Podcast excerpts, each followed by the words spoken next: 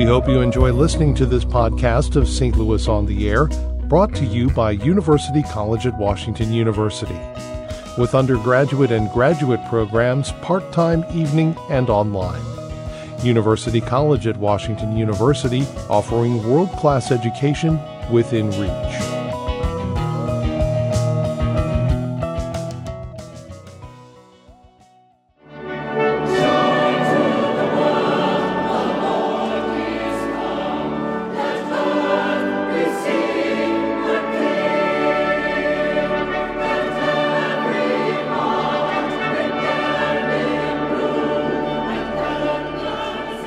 Welcome back, and welcome to the sounds of the season, Christmas music.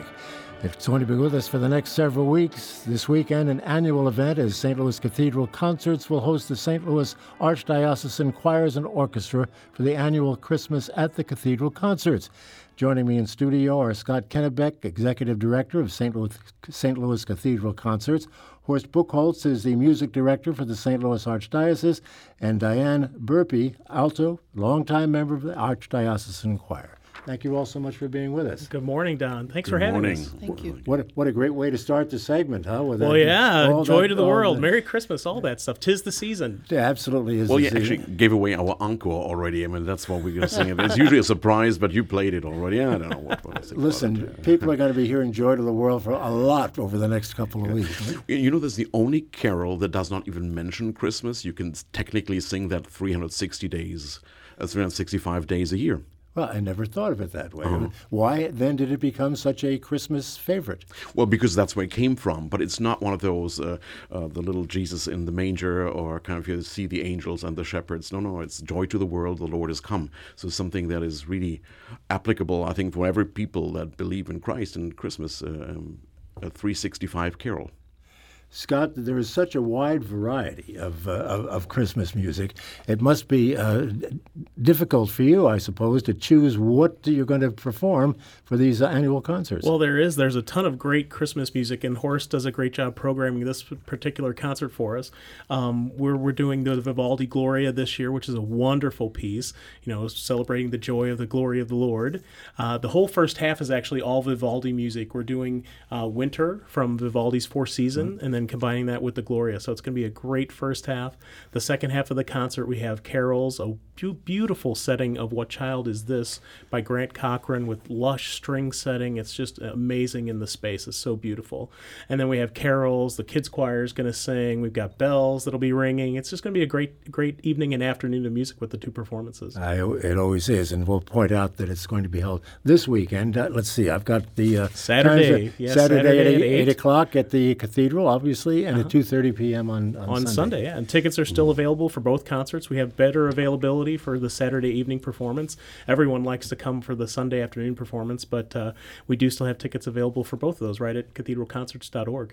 Diane, how many of these concerts have you performed in? Oh, I'd say 17. I've been in 17 years, and I've enjoyed everyone. Yeah, I was going to ask you to just tell me a little bit about performing. These concerts are so very special, and of course the venue is marvelous for this. Oh, there's nothing like singing in that cathedral. We stand on the altar and look out at the beautiful church, the mosaics, and all the people who have come to enjoy that. A nice thing about singing in the concerts is that we sing to people who may not otherwise have come to the cathedral, who may never have been to the cathedral before, and to bring this beautiful sacred music to maybe a new audience. Talk about the programming, Horst, a little bit, if you will. Scott's given us a rundown, but what's your role in pulling all this together? Well, I mean, everybody has a little bit different expectations. I mean, we have really a mixture of everything. We have classical music on there, I mean, like the Vivaldi Gloria, or the Four Seasons, played by our wonderful concertmaster, Lenore Enop. Vivaldi is just one of the most popular composers. But then some people want to hear Christmas carols, and so there is a number of carols in various settings on the second half. So we really have something for everybody on this program. I think that's like a specialty. It's not just carol non-stop carol singing or something like that. And we want the audience to sing as well, so we usually have one carol at the end. I'm not going to say which one that is, that everybody will be able to join in and sing with the choirs. Singing with a group, Diane, is... I've never done it for good reason, but just, working with a large group, a chorus, a choir, how does that affect you as an individual when you're performing? Oh, it makes you so much better because you learn from the singers around you as well as from the director. Mm-hmm. There's nothing like being a part of that. You know, you can sing by yourself, you can sing with a couple other people, but singing in a large group is just... It's a challenge. It can be a challenge, but it's a wonderful challenge. It's very satisfying, especially when you play, Horst mentioned Lenora and the whole orchestra. It's just a wonderful experience. Scott, what's the challenge for you in working with a large group? It's like herding cats. It's like herding cats. Thanks a lot. No offense, Diane, no offense. But there's a lot of moving parts that you have to try to keep in line and on schedule and all that. But adding to Diane's, singing with a large group of people, there's studies now that show that, a large group of people singing together can get in the same heartbeat rhythm, same breathing pattern, and that's a relaxing kind of a thing. It's a stress release. It's just an incredible opportunity to have a communal experience. Mm-hmm. Yeah. Mm. Very much. What is the history of choral music, if you will? I mean, when? Oh my gosh! Do we know? Well, do we have about 4 days to talk about this? I'm just wondering, where and how it got started, or do we even know? I don't know that we know exactly, but I mean, the English. British choral tradition is very extensive, all the way back to the Renaissance, with Thomas Tallis and William Byrd, all those composers that wrote for smaller choirs, not as big as our choir or as the big mass choirs, but choral singing has been around forever. I mean, it, as long as music has been around, the voice was the first instrument. So when you get a group together, whether you're singing in unison like a Gregorian chant all the way back to the, the early period of music's existence, all the way up to polyphonic things, Bach, all that kind of stuff. But I think choral music has always been a part of the community wherever you are. And we're excited to share this more with our St. Louis community. Diane, what drew you to it? Well, I was encouraged to audition for the Archdiocesan Choir, as I said, 17 years ago, after having sung with parish choirs for a number of years. And really, the liturgical aspect of it was something that I was anxious to do. I had sung in community choirs, community choruses, and I like the idea that this is actually a ministry, that we sing for, like the Chrism Mass on Holy Thursday, we sing for the ordination of priests, the Feast of Corpus Christi. It's not really a concert choir, but it's a wonderful, I remember the thrill I had the first time I walked through the doors marked choir and clergy only. I thought, oh. That's me. I feel very privileged to be able to sing in that group.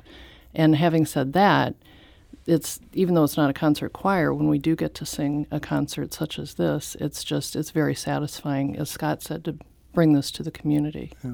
Horst, what drew you to it? Well, I sang as a boy in a boys' choir, and then decided that church music is really something that fascinates me, not just the music, the repertoire, but also the ministry aspect of it. And so I studied church music first in Germany, then studied conducting, got my doctorate here in the United States, and somehow got stuck here. So then I never returned, and I've been in the United States now for more years than I lived in Germany, which is where I grew up. Yeah. What is the background of the choir?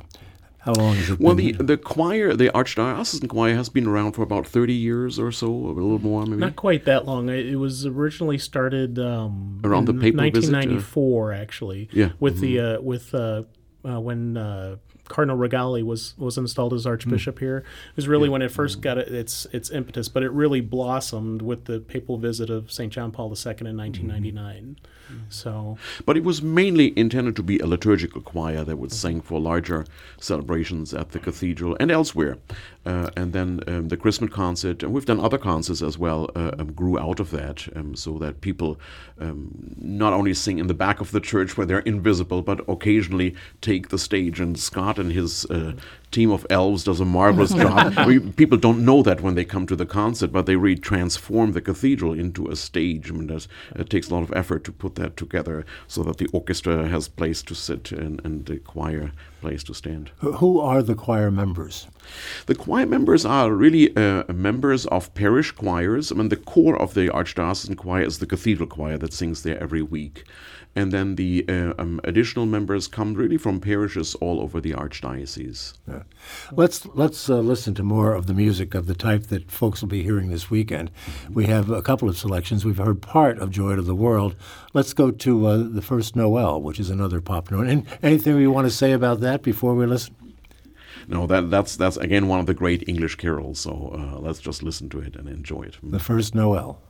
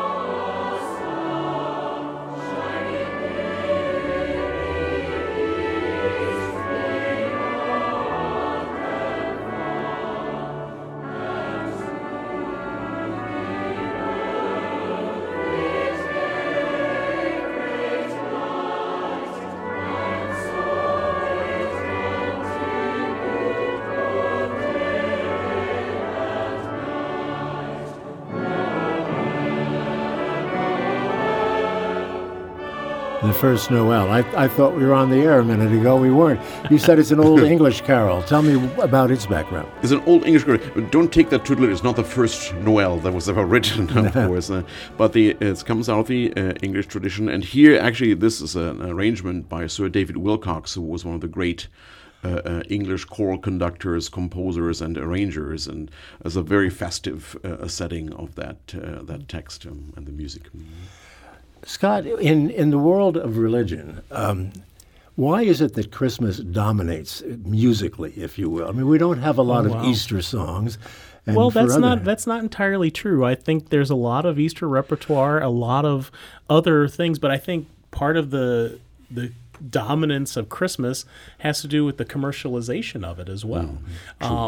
So that would kind of veer off the religion aspect of this question, but I think, people just identify with Christmas and the coming of our Savior as a baby. That's the mystery of it, and it's easily shared in the music of the season. I think at least what we do at the cathedral. Now, people aren't going to hear Frosty the Snowman and Jingle Bells and things like that at the cathedral. So it's more traditional, more sacred style of music to really express the joy and the mystery of the season. Diane, you've been saying this for a long time. Do you have any thoughts on that as to why Christmas dominates musically? Well, I think people can connect with music. It speaks to everybody. It speaks even people who aren't musicians. They may not be able to express it verbally, but put them in a Christmas concert, listening to music, it just connects.